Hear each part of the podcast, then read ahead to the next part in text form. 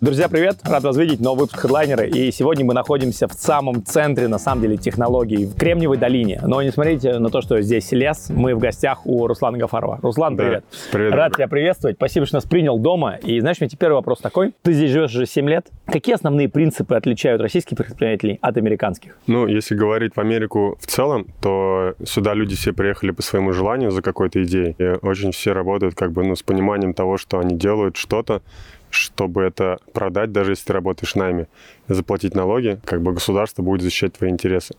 В основном вот в странах СНГ, ну, где я вырос, Так, я наблюдал немножко другую историю. Нас э, воспитывали для того, чтобы строить в определенную систему, потому что мы же как бы воспитывались внутри такой плановой экономики. Когда строились заводы, нужны были люди, которые будут работать на заводах, и вот нас больше воспитывали как бы работать на заводах. Никто не смотрел, кто ты, что ты, как- э, что тебе важно, какая у тебя внутри там идея. Помнишь, когда там э, в Советском Союзе просто распределяли людей, переселяли их с одного места в другое, просто потому что там, например, кого-то не хватало. тебе не кажется, что это как-то очень было далеко? Или этот след мы еще до сих пор вот пронесли спустя там 30 лет, который современной России? Ну вот я, я поработал в разных организациях, ну, таких государственных, и я понимаю четко, что этот след, он никуда не делся. По сути, как бы он- контекст такой. Ты можешь ответить сам себе на вопрос. Вот, например, если взять любую э, страну, странах СНГ, откуда мы родом, то есть они для чего существуют, какая там идея? Я ни разу не задумывался насчет Вот. идеи вообще. Как Э, бы, вот проблема в том, что идеи как раз нету, и поэтому те люди, у кого есть какая-то идея, они ищут как раз место, где они могут эту идею реализовать, кому важно не просто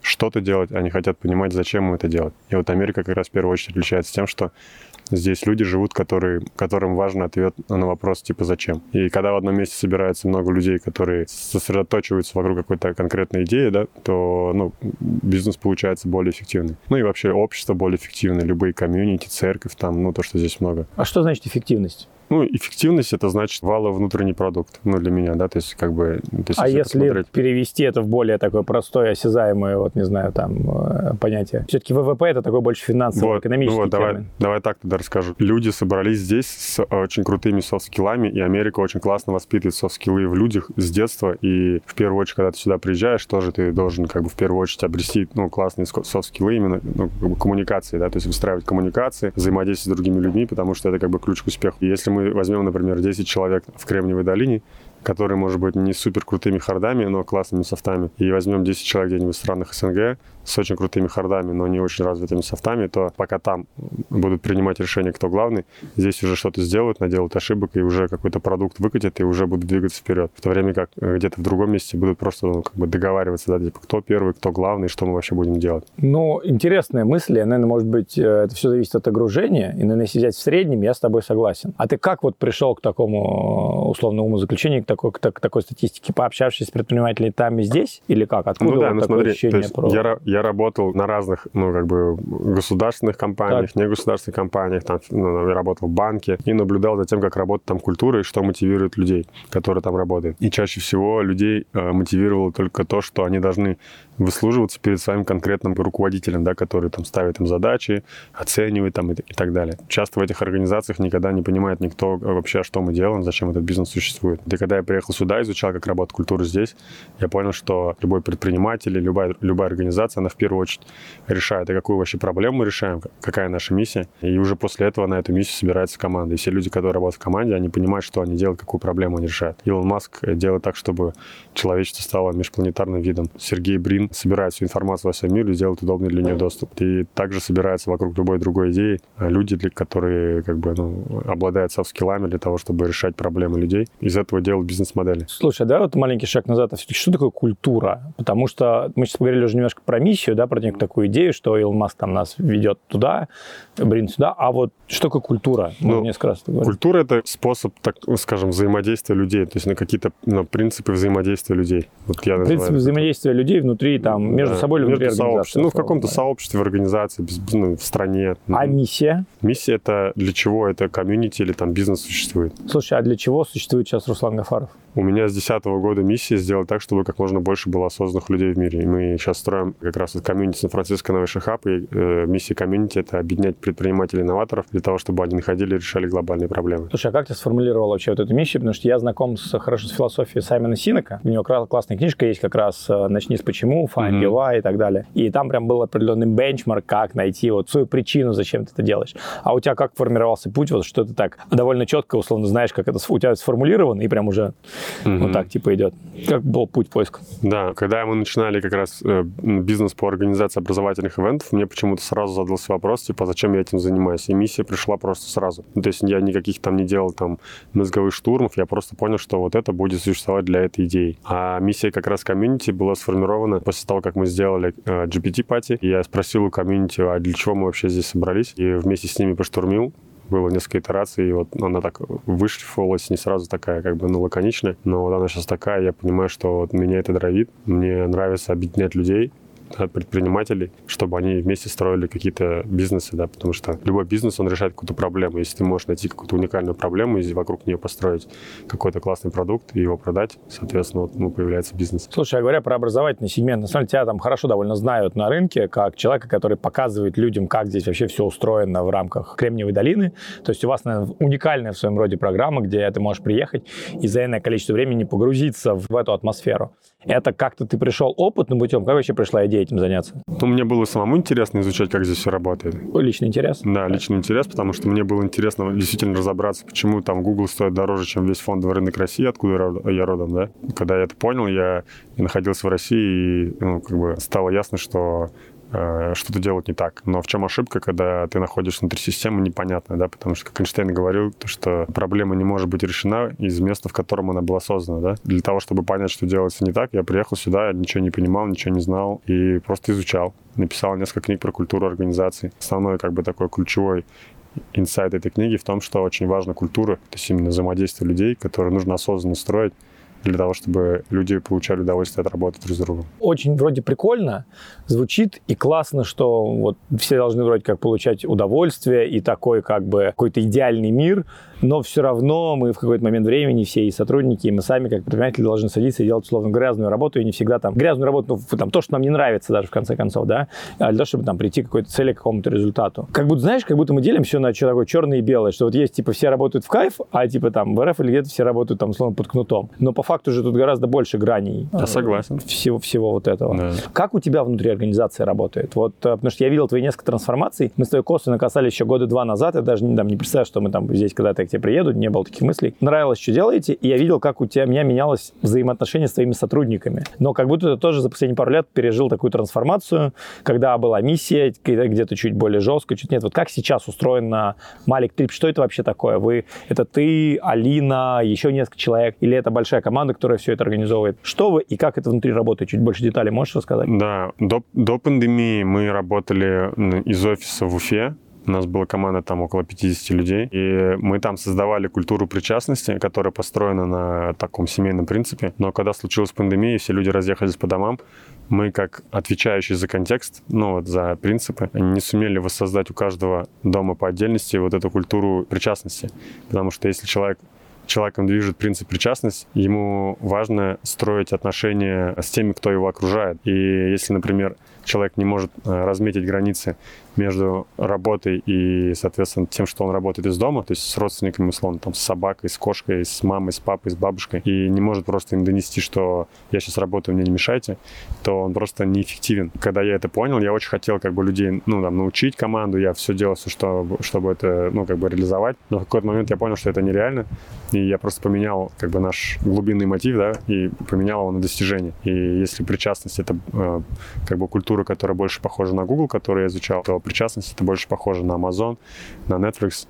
И один из наших таких основных принципов, э, которых у нас пять, это сам себе босс. И мы понимаем под этим принципом, что ты владеешь всеми задачами, которые ты на себя взял, и ну, должен приходить с результатом. Ну, и то есть вообще такая как бы э, культура результаты ориентированы. То есть мы даем друг другу фидбэки, мы, соответственно, оцениваем друг друга ежемесячно. Это по NPS внутренний такой, да, то есть прям каждый сотрудник каждого оценивает. Ну, то есть мы сразу как бы фидбэк очень быстро видим, кто как работает, если есть какие-то там недовольства внутри коллектива, мы тоже это видим. С помощью культуры создается определенная игра, внутри которой люди понимают эти правила игры. Другими словами, user experience, потому что любая организация — это продукт, пользователь которого люди. И вот, условно, всегда сотрудники будут выбирать между, условно, Э, там, не знаю, айфоном или андроидом. И как бы ты должен строить такую культуру, внутри которой будут те пользователи, которые, ну, смогут сделать твой бизнес успешным. И мы как бы поменяли это осознанно, потеряли большую часть людей, их стало меньше значительно, сейчас порядка 10 людей работает в команде. Понятно, сейчас мы перестроили нашу модель под то, что мы как бы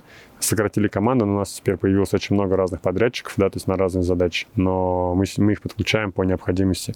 И с ними выстраиваем тоже такие как бы отношения, где мы ставим перед ними четкие задачи, оговариваем те результаты, которые хотим получить, и, соответственно, как бы оцениваем друг друга как бы в разрезе этого как бы результата полученного. И таким образом, ну, как бы удалось условно, меньшими, меньшей командой, да, то есть сделать гораздо большие результаты. Надо здесь смотреть, где мы там были, когда мы только начинали, у нас было 50 людей, и где мы сейчас с точки зрения там количества, там, ну, условно, там людей, которые вокруг нас, то есть нашей комьюнити, тех людей, которые, количество их, которые приезжают в наши программы, те ивенты, которые мы делаем здесь, то есть результат кратно, там даже не в два, не в три, гораздо больше, как бы, да, то есть эффективность увеличилась. Друзья, если, кстати, вы не видели, что происходит на программах у Руслана, мы приложим ссылочку на отдельное видео, посмотрите. Я вот как проходил, как человек 7, ну, то есть я сколько, 7 дней примерно с ребятами здесь э, погружался вот именно в эту концепцию того, как работает долина. Это действительно интересно, то есть ты проникаешься несколько другими принципами, да. Мне, наверное, в какой-то степени Руслан знает, там было сложно какие-то вещи принять, и я, наверное, до сих пор их где-то и не принял, но это как минимум интересно и очень сильно расширяет кругозор, конечно же, как таковой. Говоря про долину, мы с тобой, короче, находимся сейчас в долине. Объясни мне, пожалуйста, я хочу понять, э, что такое долина. Знаешь, для нас, для всех вот это как-то рисовалось как какое-то такое место, где происходят инновации и прочее. Но я приехал, здесь у меня, короче, картинка полностью не совпала с реальностью. Я увидел, короче, деревню с деревянными столбами, уставшей сетью электроэнергии и восторженными людьми, которые что-то делают без дедлайнов, как я выяснил на, на этих ивентах. А как-то сами что-то организуются, сроки у них горят. Что такое долина вот все-таки вот для тебя? Ну, долина — это место, в котором собрались талантливые люди, Здесь есть очень крутые университеты, которые тоже стали причиной рождения этого места. Здесь есть инкубаторы, акселераторы, венчурные фонды, корпораций очень много. И вот эти вот, ну, как бы параметры притягивают сюда еще больше талантливых людей. А вот есть какой-то паттерн человека, которому подходит долина? Если ты, условно говоря, занимаешься там строительным бизнесом, тебе эта долина, ну, прикольно, возможно, послушать, посмотреть и как-то внедрить какие-то вещи себе, но для того, чтобы жить здесь, работать, делать бизнес, типа эта локация, ну, очевидно, не для тебя. Если ты занимаешься каким-то, условно ты там финансовыми продуктами, там, э, не необанк строишь, а ты какой-то там трейдер, а тебе надо как бы вот там в Нью-Йорк, на Уолл-стрит, потому что ты будешь там в, в определенной локации. Если ты делаешь какой-то fashion, blogging, influencer'ы, у нас типа LA. Если ты талантливый инженер, который хочет работать в большой компании, то тебе, очевидно, там Сан-Франциско. А вот для кого еще Сан-Франциско или там долина как таковая с точки зрения предпринимателей может быть? Ну, вообще, я думаю, что долина — место для предпринимателей, которые смотрят в будущее и хотят создавать что-то принципиально новое, потому что становится понятно, что с появлением всех этих технологий мы так или иначе должны оцифровать все свои бизнесы. С появлением AI мы должны все внедрять сейчас тоже вот эти инструменты, которые пока непонятны, нет каких-то готовых, ну, как бы решений, да, то есть вот.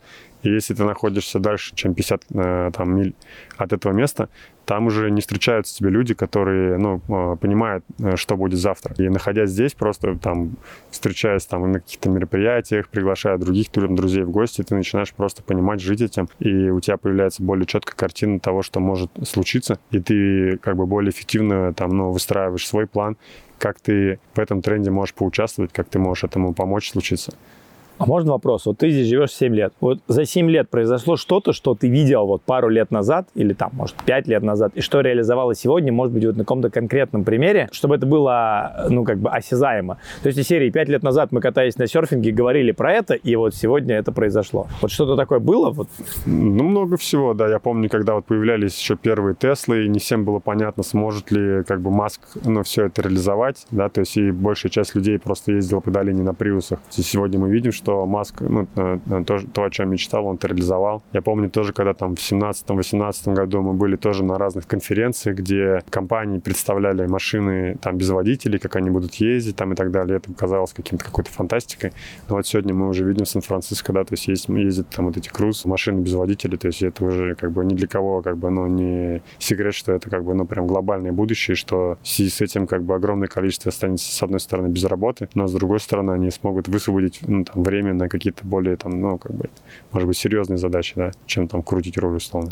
А вот смотри, сейчас многие говорят про ИИ, можно там всякие выступления посмотреть, что пару лет назад в долине был некий такой, ну, застой какой-то, как-то не было вроде каких-то новых технологий. Но если мы посмотрим, то многие продукты, которыми сейчас с тобой пользуемся, Google, я не знаю, там, YouTubeчик, Facebook, Instagram, там, Мира, все это было придумано, типа, много лет назад. И действительно за последние, там, не знаю, там, 2-3 года что-то такого прорывного не появлялось. А потом вдруг появился ИИ, Здесь, соответственно, все жило, и идет вот какой-то перезапуск. Но при всем при том, там, кроме чат GPT, каких-то там и продуктов, ну, здесь я как бы я не наблюдаю. Вот появился чат GPT, создал хайп, и все куда-то, и все, и все вдруг начали что-то делать. Вот что, на твой взгляд, вообще происходит сейчас И? Потому что все-таки ты здесь, ты живешь с этими людьми, общаешься, ты видишь весь этот контекст. Ну, как говорил Дэвид Ян, что искусственный интеллект, изобретение его, оно как бы сопоставимо с вообще изобретением письменности. Если такую эту метафору продолжить, то можно сказать, что сейчас был придуман язык, а теперь на этом языке нужно много всего интересного написать, условно, романов, книг, ну, другими словами, там, программ, софтов, каких-то решений. Когда был язык придуман, не так много там умели люди. Сначала они там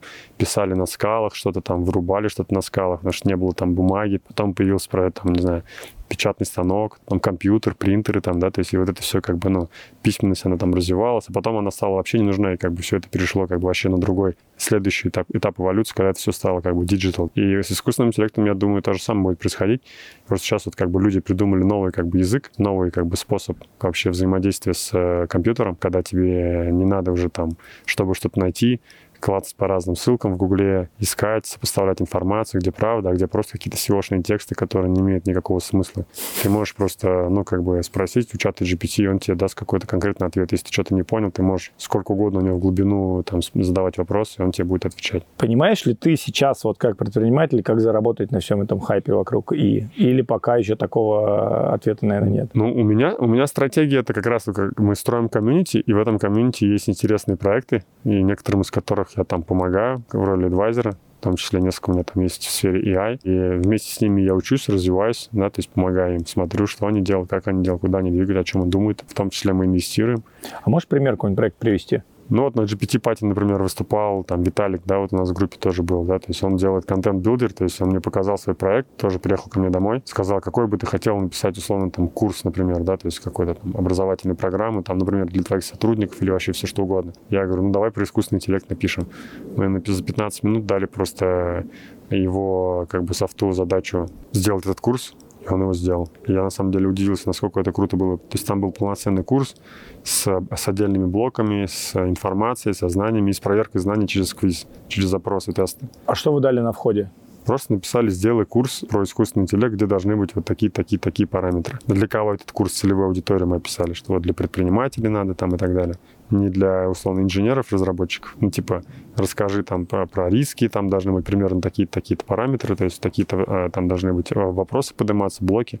Все остальное делал сам. Так, ну то есть вы сделали этот курс, а вы его дальше куда-то применили? Или, Нет. или просто его отложили, и ты поверил в идею от момента? Ну да, я просто понял, что, в принципе, это как бы рабочая схема, и как бы эта история может хорошо примениться, применяться, например, для создания внутренних курсов на работе, например. Что очень много есть разных там задач на работе, которые нужно решать и для ввода людей в роль или там для переобучения или донесения каких-то новых знаний. И очень круто, когда тебе не надо содержать какого-то отдельного методиста. В принципе, любой сотрудник может, там, ассистент, да, там, поставить задачу А, и он тебе составит курс, сделает там условно квизы, и ты просто можешь его как бы передавать твоей команде для прохождения и как бы смотреть, кто изучил и кто не изучил, анализируя как раз результаты опроса. А говоря все-таки вот про деньги, как в долине зарабатываются деньги? Меня впечатлил твой слайд с интро-презентацией, где было написано, что в долине тысячи плюс человек с капиталом 20 там, э, миллионов долларов. Но у меня как будто ощущение, вот, может быть, ты мне сейчас это развеешь, я просто хочу разобраться. Была эра рассвета Гугла, Netflix, Uber, там, WeWork, там, условно возьмем там дистанцию 20 лет назад до там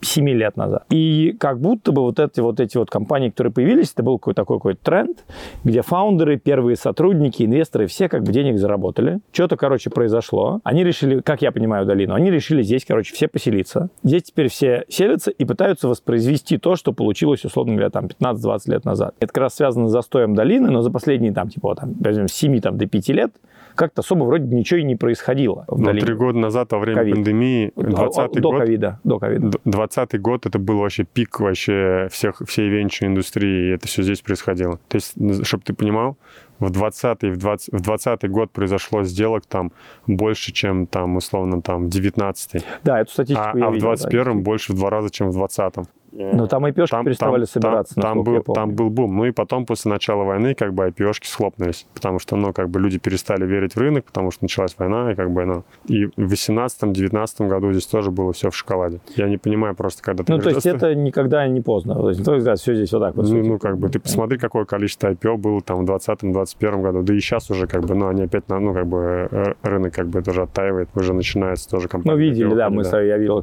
презентацию Саши, как они Да. делают фонд и прочее. Слушай, ну то есть долина это все-таки про что? Это про то, чтобы создать технологическую компанию и дальше вывести ее на IPO. Вот деньги где здесь формируются? Ну, смотри, есть классическая бизнес-модель, где деньги зарабатываются за счет э, того продукта, который ты продаешь. Условно, там, кирпичный Ну, завод. условно да. Да, там ты там продал кирпич, у тебя есть определенная маржинальность, ты рассчитываешь на эту прибыль, инвесторам платишь дивиденды. Здесь деньги зарабатываются по там венч- венчурной модели, которая э, заключается не в том, чтобы ты зарабатывал дивиденды или прибыль с продуктов, а тем, что ты можешь э, продать свои акции дороже, чем ты их покупал.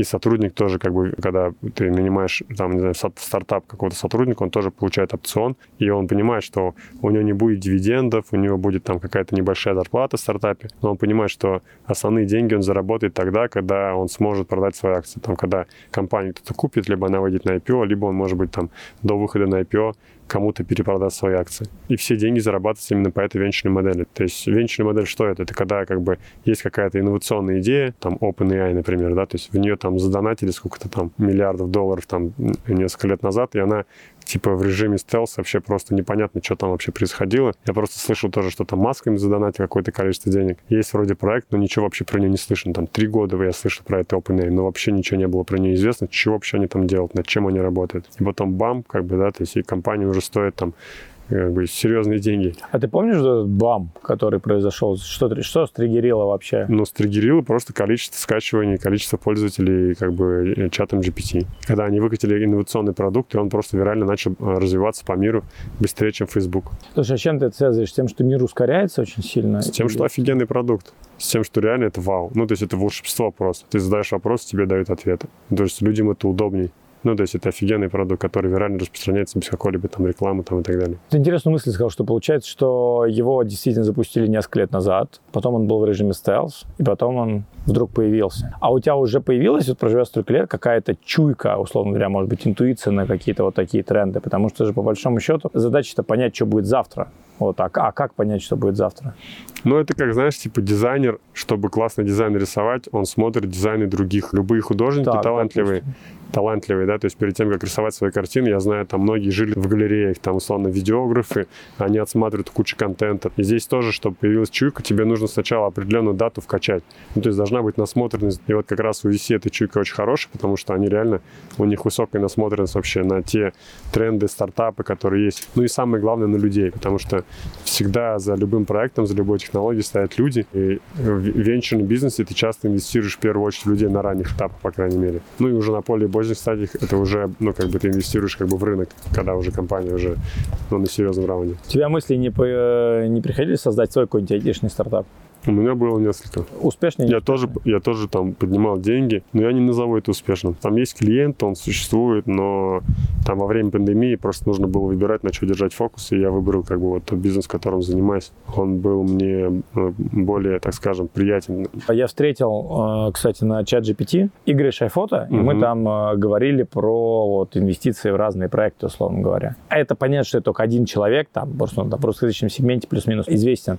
Интересную штуку сказал, что все равно мы смотрим на стартапы с выручкой, все равно мы смотрим на прибыльность проекта, все равно мы смотрим на некую прогнозируемость моделей. То есть и получается, что у нас есть два лагеря. И причем один я понимаю, а второй не очень. То есть вот есть, например, OpenAI с инвестором типа Илона Маска, Мгм. которые такие вот когда-нибудь там, или вот Дэвид Ян шикарно подходит под эту концепцию. Это человек-визионер, который действительно видит вот какую-то картинку будущего. И как это? Это разные типы людей. То есть одни люди верят вот Дэвиду Яну идут совсем в будущее, а другие типы людей идут в более понятные приземленные венчурные модели. Потому что такое ощущение, что здесь в том числе работает правило там 80 на 20, что мы видим, что большинство проектов, которые поднимают деньги, даже то, что я там слышал вот и видел вот здесь там за неделю у тебя, это все нужны метрики, нужны какая-то в идеале какая-то не прибыльность, а хотя бы там окупаемость. То есть все равно как бы деньги выходят на первый план, но при всем при том какая-то доля проектов есть, которые мне непонятна, которые вот как ChatGPT меняет там мир. Здесь очень зависит от стадии компании, в которую инвестируют деньги. Если это ранняя стадия, это сид или пресид, там не может быть никакой выручки. Во что инвестировал Илон Маск там миллионы долларов? Ну, в воздух, в идею. Ну да, на самом деле не в идею, а в людей. Потому что и Сэм Алтман, и вся остальная команда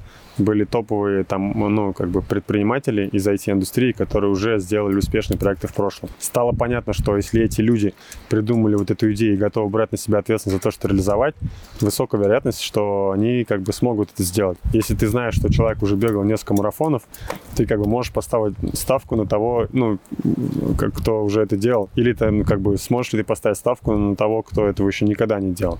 Понимаешь, да? То есть и поэтому, то есть, ну, как бы один из таких главных факторов, когда, ну, как бы кому легче всего денег привлекать, это те люди, которые просто, ну, как бы уже что-то, ну, доказали в прошлом, что они, как бы, имеют опыт, то есть, своим прошлым каким-то предыдущим каким-то бизнесом. А вот знаешь, вот такой очень интересный момент. А как стать таким человеком, которому не надо ничего доказывать, которому могут здесь дать денег в долине, при условии, что мы все когда-то начинаем. Ну, то есть изначально ты приходишь, и у тебя вроде как нету этого имени. Но есть другой путь, например, вот как ты говоришь, стартапы, созданные там сотрудниками там корпорации, когда человек поработал там, там, там, там дошел до позиции, не знаю, там, директора в каком-нибудь гугле, и потом решил делать там свой стартап. Какой путь надо пройти, чтобы... Собрать стать? классную команду крутую команду собрать. Ты, у тебя должна быть такая идея, чтобы за тобой хотели пойти, ну, действительно крутые таланты ты должен не просто иметь эту идею, у тебя должно быть достаточно как бы, ну, soft skill'ов, чтобы ты смог это людям объяснить, что ты вообще делаешь, чтобы они в тебя поверили как в лидер и пошли за тобой.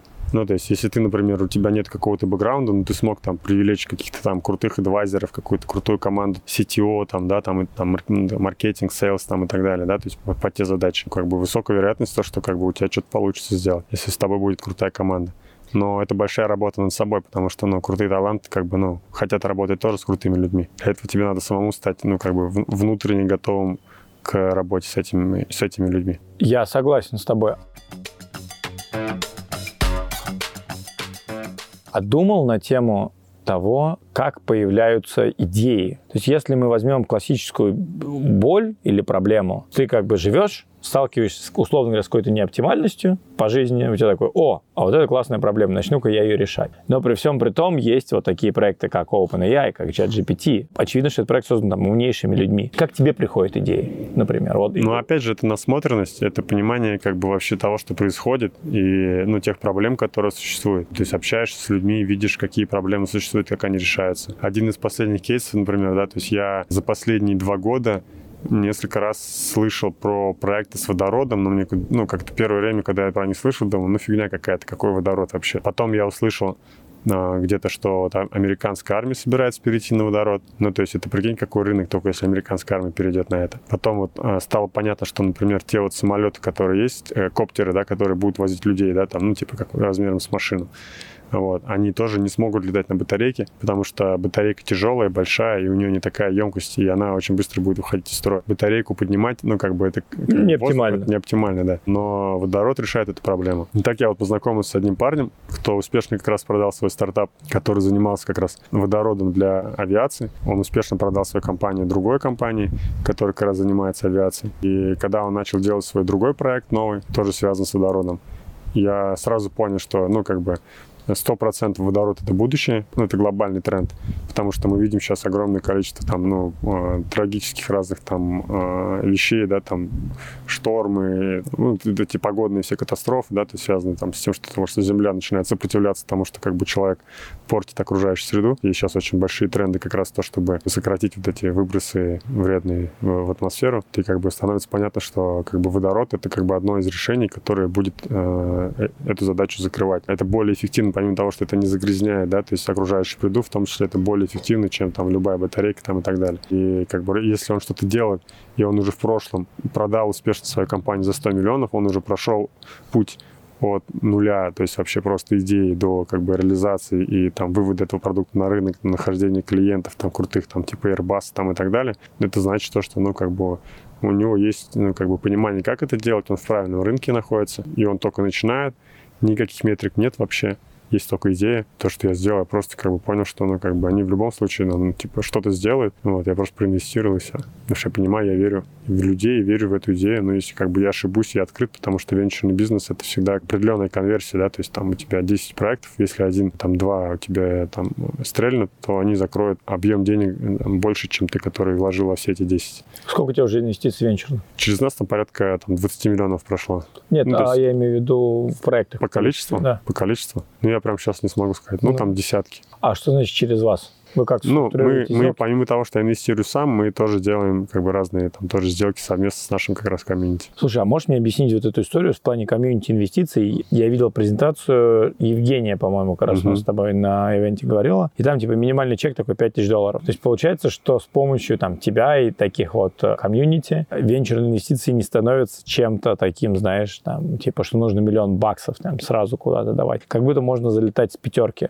А как это технически работает? Как вообще заходить входить типа в 5000 долларов? Что это, это неужели что-то изменит для проекта? Или это по капельке? Ну, смотри, то есть, если мы возьмем там рынок там 3-4 года назад, то там э, мои там инвесторы, они не хотели рассматривать сделку там, если там сумма меньше 200 тысяч долларов. Ну, то есть мне интересно, потому что огромное количество ресурсов тебе нужно будет потом тратить на то, чтобы каждому инвестору там его завести в сделку, потом объяснять разные вещи там, да, то есть элементарные. Тем более часто бывает, что люди, которые приехали из стран СНГ, они венчурные бизнесы новички и как бы очень много вопросов задают. Но вот эта бизнес-модель тогда не подразумевала, как бы, ну, то, что как бы э, ты сначала даешь возможность проинвестировать в, хорошую сделку, а потом еще как бы занимаешься обучением. То есть, ну, как бы... Ну, тоска, понятно. Ну, да, то есть они поэтому брали только 200 тысяч, по крайней мере, они понимают, что сумма была. То есть за 5 тысяч долларов там заниматься обучением, то есть смысла никакого нет. Но здесь э, в связи с тем, что как бы, ну, у к интерес, к инвестиций в целом интерес как бы подрос, появились новые решения. Например, одно из решений — это allocations, да, который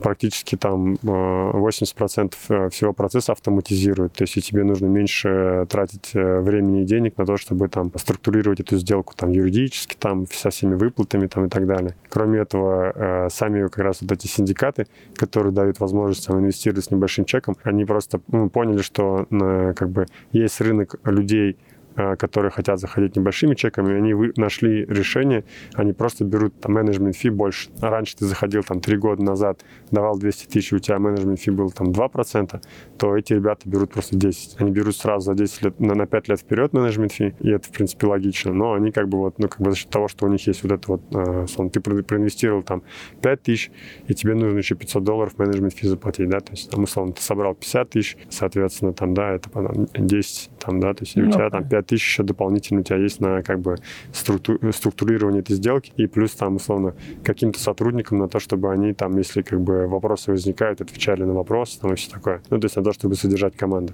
И поэтому за счет увеличения менеджмент фи и, соответственно, новых автоматизаций, которые появились в этом рынке, потому что раньше их не было, все было типа по телефону решалось, там, через чаты в Телеграме. Вот, сейчас есть возможность как бы э, более мелкими чеками заходить. А ты сам куда еще инвестируешь, кроме венчура? Ну, у нас был тоже инвестиция в каливинг, но она была не очень успешна. У нас там выспал Альта был каливинг там на два дома. Ну, вот во время пандемии из-за того, что людей не стало, как бы он закрылся. Там, ну вот с недвижимостью, с, вот, с каливинги и вот, э, венчур. Ну, как бы мне интересно венчур развиваться мне, потому что для меня это тоже как бы я вот в этот бизнес иду, потому что мне интересно в целом, когда ты как бы вкладываешь деньги, у тебя появляется живой интерес в этом разбираться, потому что ты теперь тоже как бы в игре. Часть. Да, ты в игре, да, то есть ты как бы, это не просто теперь читать что-то и так далее, ты просто тоже как бы тебе интереснее в этом разбираться. Даже если ты сделаешь ошибку, ты, по крайней мере, там, ну, тебя это чему-то научит, и ты еще лучше будешь разбираться в этом бизнесе. Я ошибок тоже кучу наделал, и тоже как бы, ну, очень интересного разного опыта набрался. Слушай, ну, допустим, допустим, интерес понятно, а есть какая-то доходность, на которую ты, условно говоря, в голове держишь, что если это даст мне венчурные инвестиции, не знаю, там 20-25 годовых, я, типа, буду счастлив?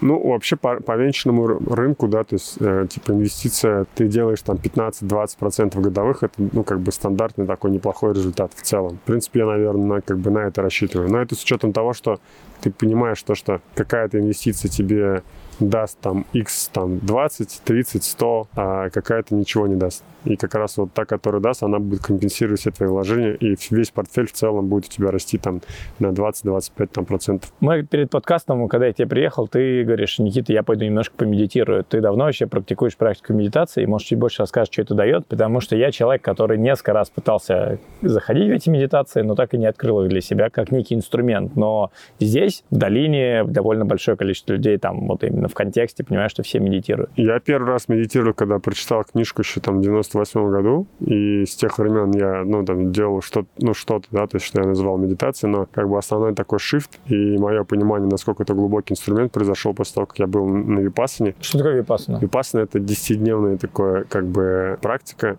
где ты полностью сдаешь там свои телефоны, все вещи, у тебя есть определенная территория, по которой ты можешь ходить, и ты не можешь выходить за пределы этой территории. У тебя есть, по сути, твоя комната, небольшое место для прогулки и комната для медитации.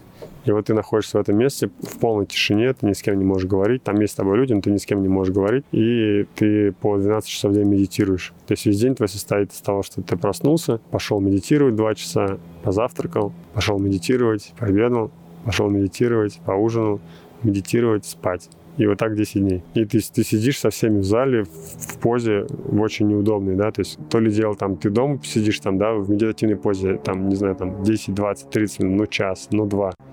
То ли дело ты сидишь 12 часов в день, 10 дней подряд. То есть медитация еще обязательно?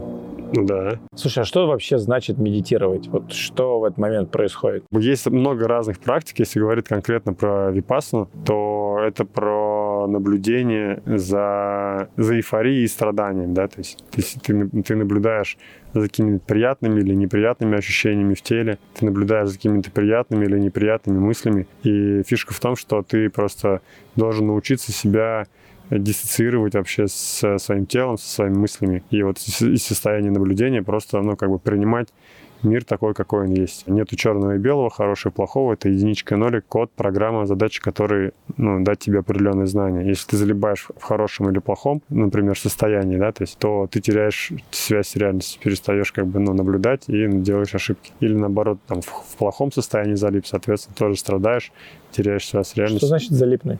Ну, залитный, значит, ты как бы держишь на этом фокус. Испытываешь эту эмоцию и проваливаешься в нее. И ты не можешь с собой ничего поделать. Можно каком-нибудь примере? Ты идешь по улице, тебя там машина облила, у тебя эмоции будут негативные, с ног до головы грязью. Типа ты вышел, только оделся там и так далее. Так. Ну, там, чистая одежда у тебя была. Ну, допустим. Кому-то это может испортить весь день. Так, и медитация нас учит это а принимать? А медитация учит просто как бы наблюдать за всем, что происходит, и не залипать ни в каких эмоциях. Получается, что медитация для тебя способ чувствовать себя живым, что ли? Ну, я бы сказал, смотреть на все с позиции наблюдателя. Как бы вот есть условно Никита, попробуй себя вот ну, со спины, представить себя со спины и, и там так, и, понаблюдая вот там за своими мыслями, например, о чем ты сейчас думаешь. Почувствуй свое дыхание там, да, то есть угу. ноги почувствуй, руки. То есть вот ты как бы в этом состоянии ты более осознанно относишься ко всему, ну, что происходит. Слушай, а как ты к этому пришел? Потому что есть все-таки два больших лагеря, условно, есть ребята, как я, которые это все забивают, ну, не, не, не до конца понимают, я им угу. просто искренне интересно понять. А есть вот те, кто, условно говоря, даже на три типа, или есть те, кто ты, кто это уже понял, кто это использует. Есть те, кто находится вот в переходном периоде. Угу. Но как будто бы что должно случиться, чтобы вот осуществить переход сюда, к тому, когда ты это понимаешь. У тебя это что было? Это, это вообще не панацея, сюда надо не всем. Ну, то есть многие люди, там, у меня, например, Алина не медитирует, и как бы она офигенно и себя чувствует, и нормально. Угу. То есть как бы я не то, чтобы прям такое, там, знаешь, топлю за это, как бы, да. То есть я понимаю, что говорю, для меня это инструмент, и мне это помогает решать рабочие задачи. Например, если смотрю на бизнес или там на отношения, очень часто бывает, у нас есть какая-то возможность, к которой мы не готовы внутренне. Представляешь, завтра ты выиграл условно, в лотерее миллиард долларов. И ты как бы всем своим друзьям в этот момент, ну, как бы общаешься уже с высока, да, типа какие-то нищеброды вокруг меня собрались вот и так далее. Ты их там всех друзей потерял, вот, а потом э, как бы оказалось, что на самом деле не ты выиграл, как бы, а кто-то другой, как бы, ошибся кто-то. Из состояния вот этого наблюдателя ты можешь чувствовать вот это состояние, когда ты в эйфории, и это как бы оптимизировать таким образом, чтобы ты не превращался как бы, ну, в неприятного человека. И я очень много, значит, кейсов тоже, в том числе в долине знаю, когда люди зарабатывали деньги, большие деньги, десятки миллионов, и как бы это им шло не на пользу. То есть было очень плохо. А что значит было очень плохо? теряли отношения с другими, ссорились с другими. Доходило до того, что там с полицией были проблемы там и так далее. Что, что для тебя деньги в таком случае? Деньги? Ну, это как бы деньги для меня, это, наверное, какая-то единица, э, вокруг которой как бы люди договорились, что как бы эти деньги имеют какую-то ценность, способ как бы обмена ценностями, э, которые люди там производят, условно, друг с другом. Слушай, а какие, на твой взгляд, вот тренды сейчас есть в долине потенциально, которые могут привести, вот там, стать будущими деньгами? Ты что-то чувствуешь, кроме ИИ? То есть ИИ, большой блок, окей, язык изобрели и прочее. Но, условно говоря, есть ИИ, а есть вот водородные двигатели рядом. Вообще неочевидная абсолютно тема, которую там кто бы мог заметить. Вот еще что-то есть, что у тебя? Ну, прям... вообще, в целом, все, что связано с электричеством, там будет еще много технологий, потому что как раз AI тоже поможет, очень будет этот рынок ускорять. Как тоже Ник Давыдов говорил, да, то, что как бы на то, чтобы AI работал, нужно очень много электричества. И поэтому как бы люди будут, опять же, развивать эти технологии, скорее всего, тоже атомную энергетику будут тоже развивать технологии для того, чтобы, ну, как бы производить больше электричества. И именно не просто больше, там, условно, газовых станций строить, да, то есть, а именно такого чистого электричества. Космос, понятно, да, там, то, что как бы там большое будущее. И я думаю, что мы, возможно, там в скором будущем увидим какие-то космические государства, например, да, потому что когда себестоимость доставки груза упадет достаточно, то есть будет э, как бы выгодно строить что-то вне Земли, а вне Земли э, как бы э, не работают земные законы, и ты, соответственно, можешь вне Земли делать какие-то проекты, которые ты не можешь делать на Земле, экспериментировать с какими-то технологиями там и так далее, например, получать бесплатное электричество там солнечное, да, то есть охлаждать серверы там, ну, то есть в космосе, да, то есть чтобы делать какие-то вычислительные мощности, да, то есть иметь вычисления какие-то делать. Там биотек тоже 100%, это тоже большое будущее, там еще много тоже открытий. И я думаю, что как раз AI, все эти открытия он еще ускорит, потому что, ну, когда у тебя есть AI, ты многие процессы можешь гораздо быстрее как бы обсчитывать. И AI очень активно используется в том числе вот, ну, компаниями, которые производили вот эти вот все вакцины да, то, что тоже Ник рассказывал, да, то, что ты можешь теперь в определенной симуляции строить определенные модели, чтобы понять, насколько вот та или иная вакцина вообще имеет ее смысл разрабатывать ее уже физически тестировать или нет вторая компания Илона Маска, да, там Neuralink. Я тоже считаю, что это большое будущее, когда ты сможешь, условно, там, общаться с компьютером, с машиной, с интернетом, с чатом GPT, тем же там и так далее.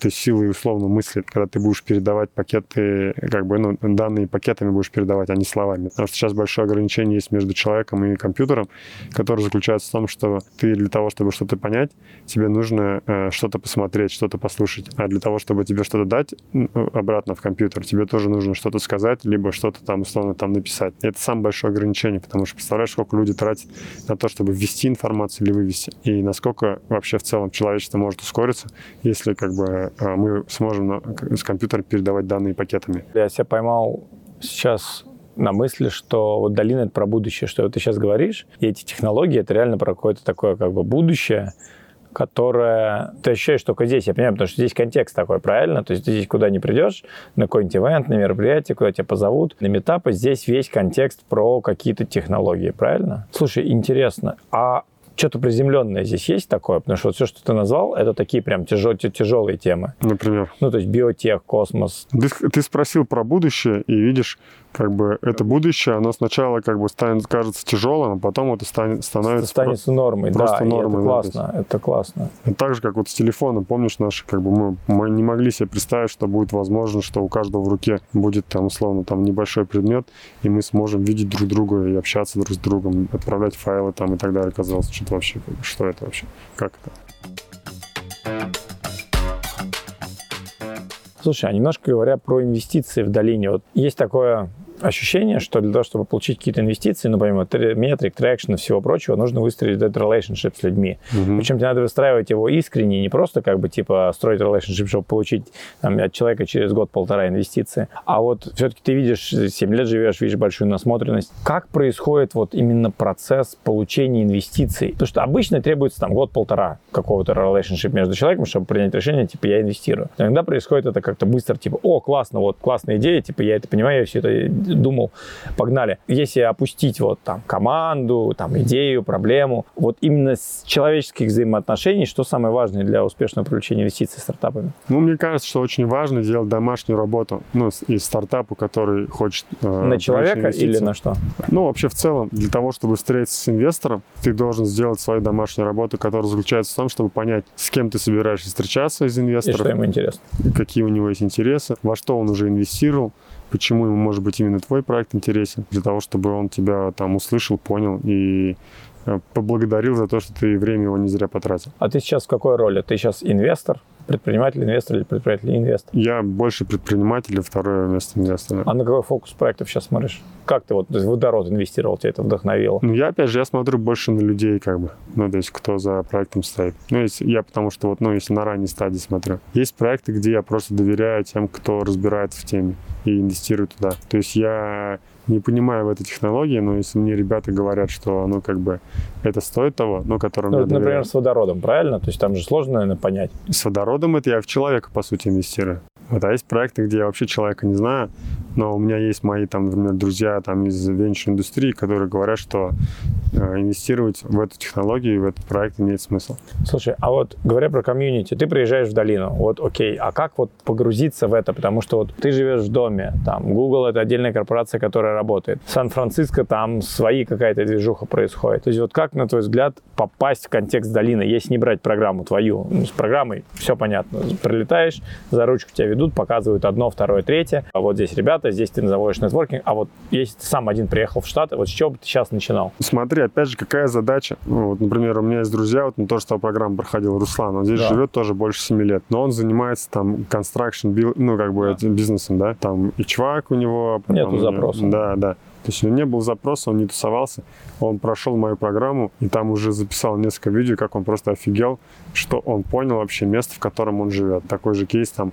с, тоже с Алексом, который тоже здесь живет довольно давно, в Америке живет около 10 лет, в долине живет там тоже лет 5, наверное. И тоже он как бы прошел мою программу, очень благодарен, мне постоянно там помогает, потом координатором, ну, там приезжает, помогает. Таких кейсов очень много, опять же, какой у тебя запрос, в зависимости от запроса ты должен искать то место, в котором ты должен быть.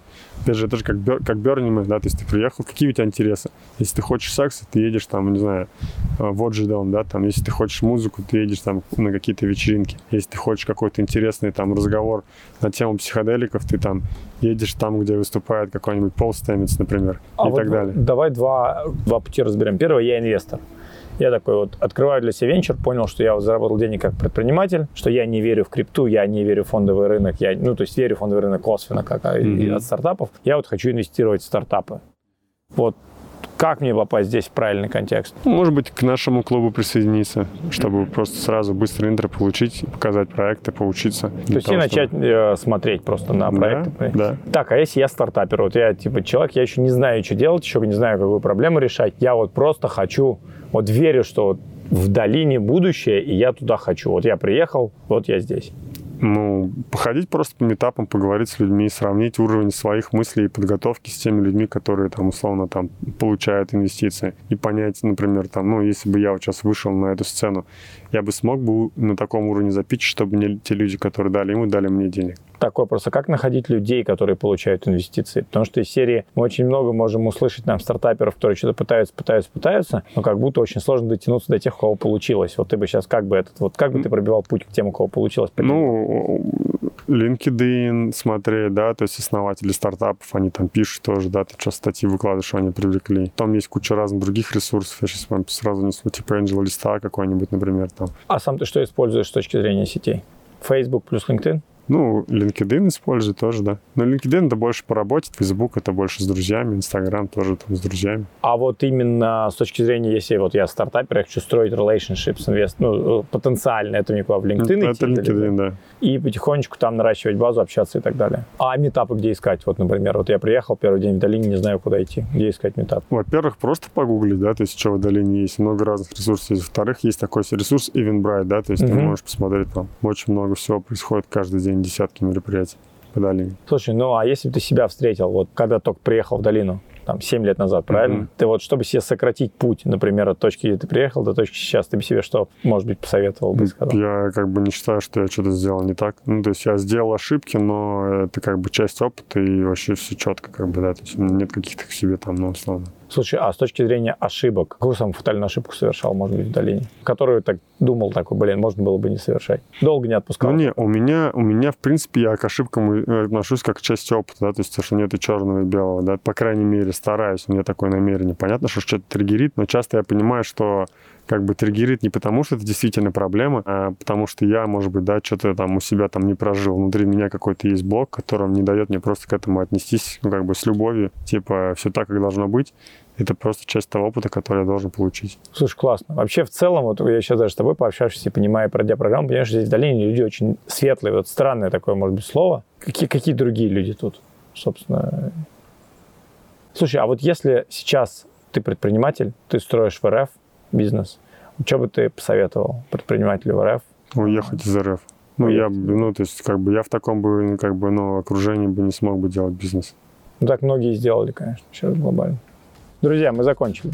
Занимайтесь тем, что вы любите. Потому что то, что можете сделать вы, не сделает никто.